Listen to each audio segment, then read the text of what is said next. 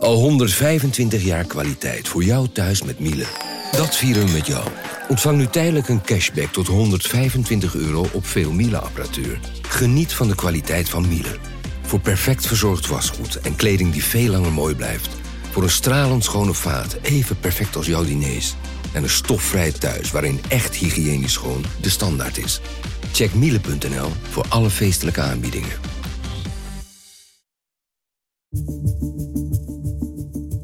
Vanaf de redactie van N R C, het verhaal van vandaag.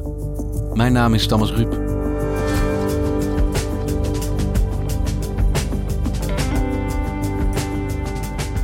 N R C-redacteur Geertje Tuenter volgde de afgelopen maanden een Brabantse varkenshouder die na ruim vijfendertig jaar stopt met zijn bedrijf. En hij is niet de enige.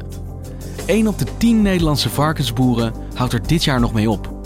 Wat speelt hier?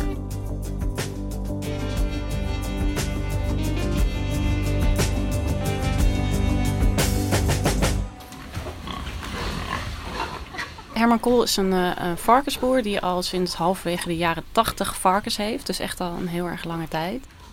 Hij woont in de gemeente uh, Bernheze in Heeswijk-Dinter. Dat is uh, echt een gemeente waar de, ongeveer de meeste varkens in Nederland uh, per inwoner gehouden worden. Um, Herman heeft um, uh, drie stallen achter zijn huis staan. En daarin houdt hij zesduizend vleesvarkens. Dat is best uh, een flink aantal. Dit zijn de oudste stallen. Ja. Hier ben ik mee begonnen. En die zijn van zesennegentig en dan de nieuwste die staan aan die kant. En er zitten dus twaalf varkens in één hok. Die hebben uh, nul komma acht meter per stuk. Um, en die, uh, nou ja, als je de deur open doet, dan uh, dus stuiven die alle kanten op. Hij heeft mij rondgeleid en dat doet hij met zijn uh, kenmerkende enthousiasme. Want hij doet het echt met heel erg veel plezier. Dat kun je echt wel merken. Dus hij roept de hele tijd, uh, kijk uh, hoe vrolijk ze zijn. En kijk, die kwispelt, die is helemaal blij. En je kunt zien dat die varkens, ja, die zijn gewoon speels. Ja. En je, je moet kijken wat ze spelen. Ja. En waarom was je nou net bij deze varkensboer, bij deze Herman op bezoek?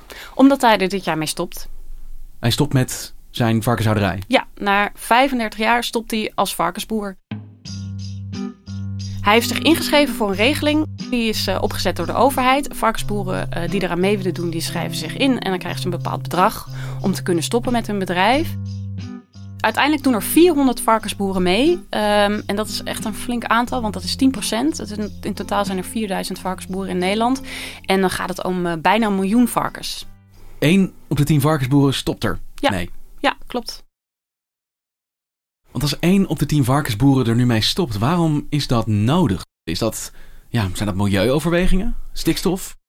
Kijk, de overheid heeft deze regeling bedacht uh, uh, om geurhinder tegen te gaan. Um, het hè, gaat dus, om geur? Ja, het gaat om geur. Je kunt je voorstellen als je uh, op het platteland woont naast een varkensbedrijf, dan uh, kan dat best uh, erg stinken. zestien burgers spannen een rechtszaak aan tegen de overheid. Want die staat toe dat varkenshouderijen meer stank produceren dan de gangbare norm. Dus dat betekent dat we dan ramen dicht houden, niet buiten gaan zitten, geen was ophangen. Wij hadden altijd hele frisse lucht hier. Nou, dat gevoel is nou echt weg. Daar is deze regeling uh, oorspronkelijk voor bedacht. Uh, maar... Uh, toen bleek dat hij eigenlijk erg populair was, heeft uh, de overheid het bedrag dat ervoor vrijgemaakt is flink opgehoogd. Want uh, uh, in de tussentijd was uh, de hele stikstofproblematiek ontstaan. En toen kwam het eigenlijk ook wel heel goed uit dat de varkensboeren wilden stoppen. De uitkoopregeling voor varkenshouders is veel populairder dan werd verwacht. Dat meldt het ministerie van Landbouw. Een varkenshouder die wil stoppen kan met de nieuwe regeling subsidie krijgen. Want er werd rekening mee gehouden dat ongeveer tweehonderd boeren mee zouden willen doen. En dat is dus uh, twee keer zoveel geworden. Um, uh, dus dat was uh, ook, denk ik, voor de overheid wel een verrassing. En het budget daarvoor is ook echt flink opgehoogd. Want er was eerst honderdtachtig miljoen beschikbaar. En het is nu vierhonderdvijfenvijftig miljoen geworden. Want hoe gaat het in zijn werk als je als varkenshouder zegt, oké, okay, ik stop ermee, ik maak gebruik van die regeling. Wat mm-hmm. gebeurt er dan? Als jij goedgekeurd bent voor die regeling, dan uh, moet je acht maanden daarna uh, moet jouw stal helemaal leeg zijn. Dan komt er iemand langs om uh, de dagwaarde van die stallen te bepalen. Dus uh, dan kijken ze hoeveel geld je nog voor die stallen gaat krijgen. En uh, dan heb je nog een paar maanden, nou laten we zeggen grofweg een jaar, moet er niks meer over zijn van je bedrijf. Je krijgt er wel een fix bedrag voor terug. Uh, gemiddeld dus ruim een miljoen uh, per varkenshouder. Dat klinkt natuurlijk wel veel, maar in de praktijk valt het eigenlijk uh, uh, wel mee. Um, omdat uh, ja, boeren en varkenshouders ook uh, bijvoorbeeld al uh, flinke leningen hebben. En die moeten natuurlijk ook afbetaald worden. Dus het is niet zo dat ze per se veel geld overhouden als ze gebruik maken van zo'n stoppersregeling? Nee, dat is zeker niet de bedoeling. Het is echt niet het idee dat ze nu uh, gaan rentenieren, zeg maar. Maar het is wel de bedoeling dat ze schuldenvrij met hun bedrijf kunnen stoppen.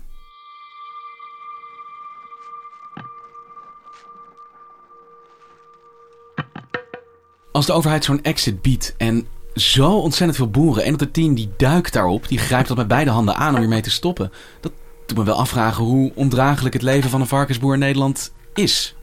Nou, ik denk dat als je dat zou vragen, uh, de meeste varkensboeren vinden het wel een stuk minder leuk uh, dan ze het vroeger vonden. Kijk, wij worden natuurlijk geframed door, door de media, maar mensen zijn van oorsprong zijn ze gewoon niet slecht. Kijk, zij hebben het, het idee dat vanuit de maatschappij steeds minder waardering is voor hun vak. En dat is trouwens ook zo, want varkensboeren zijn het minst populair van uh, alle boeren in Nederland. Daar is onderzoek naar gedaan. Waar komt dat vandaan? Ja, de varkensboeren, uh, ja, de, de varkenshouderij heeft toch wel uh, een aantal hardnekkige problemen, denk ik, gehad door de decennia uh, heen. Um, die zijn deels ook wel aangepakt, maar uh, er zijn nog wel genoeg problemen uh, overeind. Nou, die geur of stank, hmm. dat is uh, maar één van de problemen, maar er is natuurlijk ontzettend veel mest. Um, dierenwelzijn is een punt waar heel veel kritiek op is. De helft van alle varkensboeren trekt zich weinig aan van het welzijn van hun dieren. Dat zegt de stichting Wakkerdier. Felle discussie vandaag in Den Bosch, want het gaat weer over megastallen op het provinciehuis. De stichting Varkens in Nood doet bij de Algemene Inspectiedienst aangifte tegen een varkensboer en transporteur uit Kaan. Die zou varkens onder erbarmelijke omstandigheden hebben vervoerd. De Brabantse varkensboeren die zijn dat negatieve imago meer dan zat. Het beeld wat van de varkenshouders nu is, is eigenlijk uh, is zeer onterecht. Tegenwoordig zitten dus de varkens in uh, ruimere hokken. Het klimaat is uh, beter geworden. Uh, Een zeer laag of een uh, niet heel antibioticumgebruik. Ja, het draagt allemaal uh, positief bij aan, aan de ontwikkelingen waar we op de dag van vandaag mee bezig zijn. En jij hebt bij Herman Krol gekeken op zijn varkenshouderij. Wat zie je daar dan van ja, die omstandigheden? Wat was jouw indruk? Nou ja, als je in zo'n varkensstal bent en je bent daar niet vaak of je bent daar nog nooit geweest, dan de, wat je dan wel ziet is dat het heel druk is.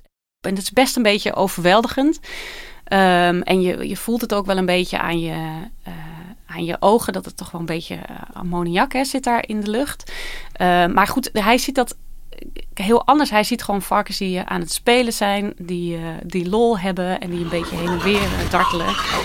Dus kijk wat ze spelen. Ik vind het een hele mooie varken. Ja. Hele mooie. Kijk, het, het ideaalbeeld zeg maar, hè, van, van zo'n varken in zo'n modderpoel, dat ziet er leuker uit dan al die varkens in zo'n betonnen hok natuurlijk. Maar goed, de praktijk is uh, dat, dat, er, dat wij geen geld over hebben voor varkens die in de modderpoel hebben gelegen. Want je kunt je voorstellen, dat is gewoon ontzettend veel duurder. Uh, dus dit is hoe we het met z'n allen bedacht hebben. En uh, daar is ook wetgeving voor en daar houdt hij zich natuurlijk aan. Een paar maanden of een paar weken voordat ik daar was, toen waren er beelden, undercover beelden gemaakt bij een slachthuis. En dan zag je ook dat die varkens, als ze zo'n ruimte ingeleid werden, dat ze met zo'n soort plastic stok, met zo'n, met zo'n rateltje erin werden geslagen. Mm. Um, en die stok, nou ja, dat, dat, dat, dat klinkt nogal hard, hè? Oh, hier hebben we die, hier hebben we die beruchte klapper. En die, die heb je hier, die heb je gezien, hè? Ja. En hij wond zich enorm over op, over al die ophefter die daarover was ontstaan. Hij was, uh, hij was uh, heel druk met die stok en hij wilde mij met die stok slaan om, uh, om te laten zien dat het echt helemaal geen pijn deed. En hij sloeg zichzelf met die stok tegen het been en ik moest hem ook met die stok slaan. En daar had ik eigenlijk niet zoveel, niet zoveel zin in. Ja, dus maar, het klassieke journalistieke dilemma, ga je je bron wel of niet slaan? Ja, ja dat soort dingen. En, uh, nou, dat, uh, ik, ik voelde wel een beetje terughoudendheid, moet ik zeggen. Maar nee, hij, hij was wel echt heel duidelijk. Uh, Uh, ja, probeerde die gewoon te laten, te laten zien van wat hij in ieder geval oneerlijk vond van welk beeld er van de sector bestond. Men kunnen, men kunnen dus niet wijs maken dat die varkens het slecht hebben. Dat die het niet nodig, dat die deze gezegd, die komen nou zoveel tekort. Dat is, dat is mijn idee hierover. Het zijn gewoon gezellige lieve dieren zijn het. Hij vindt dat varkensboeren heel erg veel gedaan hebben om te verbeteren de afgelopen jaren. Hè, dat, en, uh, bijvoorbeeld de ammoniakuitstoot is veel minder en de geuroverlast is uh, minder geworden de afgelopen jaren. En hij zegt ook, ja, uh, varkens die eten allerlei restproducten die uh, uh, vrijkomen in de voedingsindustrie uh, bijvoorbeeld. En dat kan hij allemaal aan zijn varkens voorschotelen. Dat vinden ze heerlijk. Dus hij zegt, kijk, daar lossen wij ook een, een probleem mee op. Kijk, als jij nou een rode kool koopt in een groentewinkel en je ja. doet... De... Je, je koopt de kool, dan gooi je het water hup in de gootsteen. Mm. Dit is veel duurzamer. Oh, dit is van, uh, zeg van, maar, de hak. Van hak of zo. Ik ja, ja, van hak. Ja, ja. Oh, grappig, van de potjes. Ja, en het is toch hartstikke allemaal vitamines ja, het ziet en, er uh, en, en drinkwater voor de varkens. Ja. Dit is weer en hij zegt gewoon, ja, ik doe gewoon mijn best om uh, zo goed mogelijk voor mijn dieren te zorgen. Um, dus hij vindt het onterecht eigenlijk dat de sector zo'n slecht imago heeft.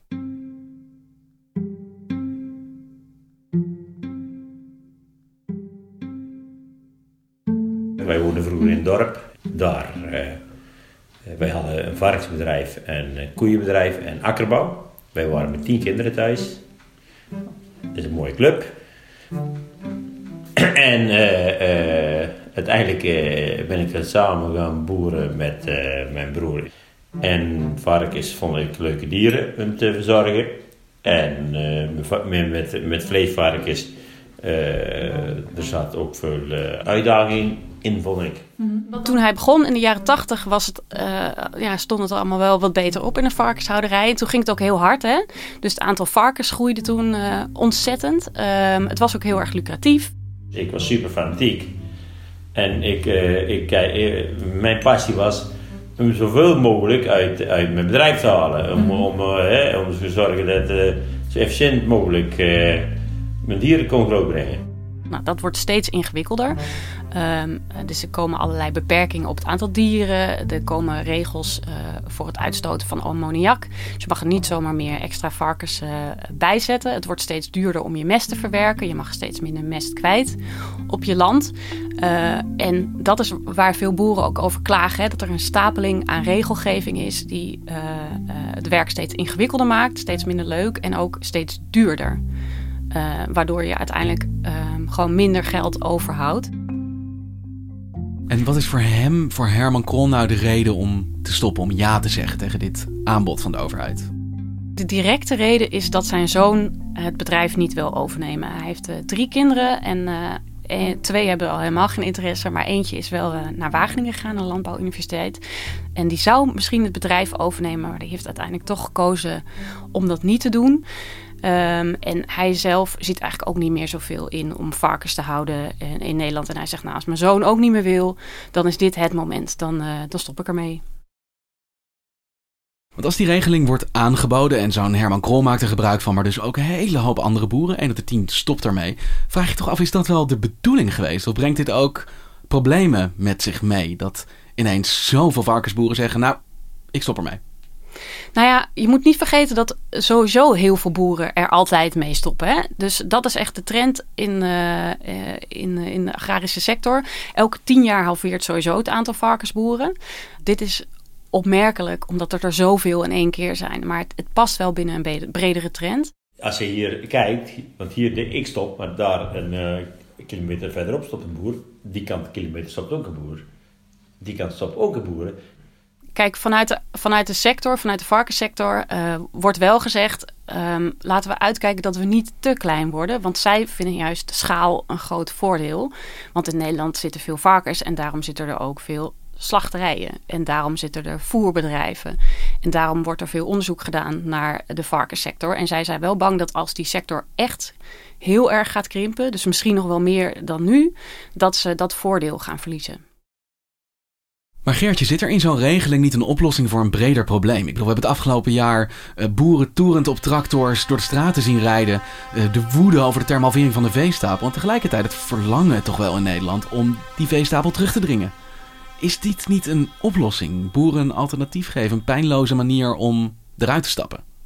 Ja, vergeet niet de halvering van de veestapel. Hè, dat is gezegd door een Kamerlid van D zesenzestig. Dat is natuurlijk de stadspartij bij uitstek. Ja. Um, het is zeker niet zo dat de politieke wens is, de uitgesproken politieke wens is om uh, minder dieren in Nederland te gaan houden. Hè. Zeker nog, dat is echt uh, politiek uh, heel erg gevoelig. Misschien wel een taboe voor sommige partijen. Bijvoorbeeld voor het C D A uh, en uh, voor de V V D ook. En wat de overheid niet wil, is boeren gedwongen laten stoppen uh, tegen een bepaald bedrag. Daar uh, durven ze hun vingers niet aan te branden.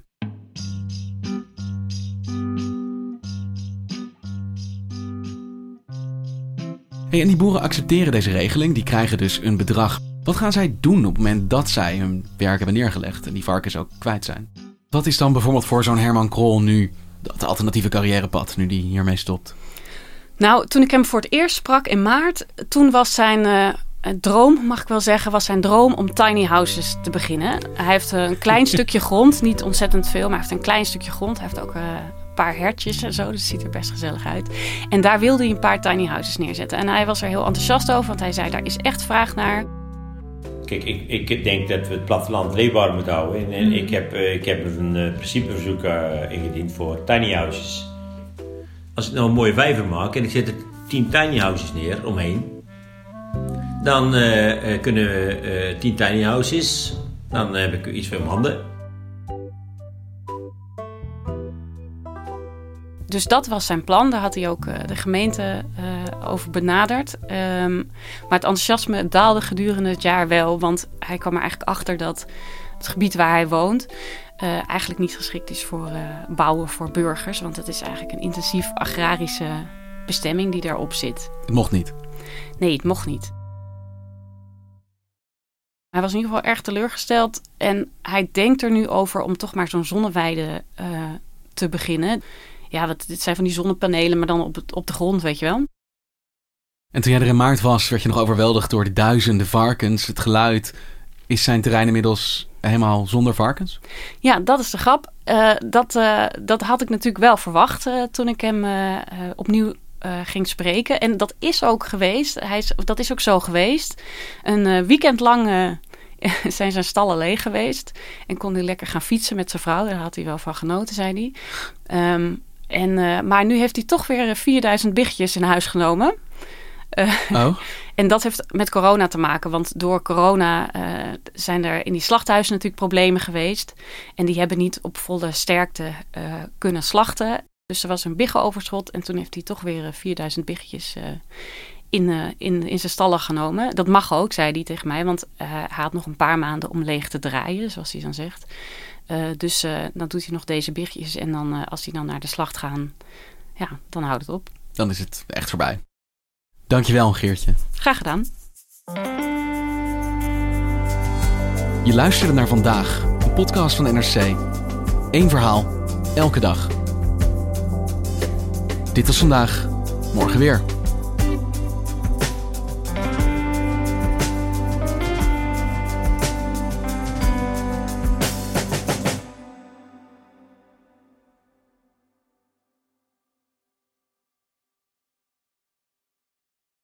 Technologie lijkt tegenwoordig het antwoord op iedere uitdaging. Bij PwC zien we dit anders.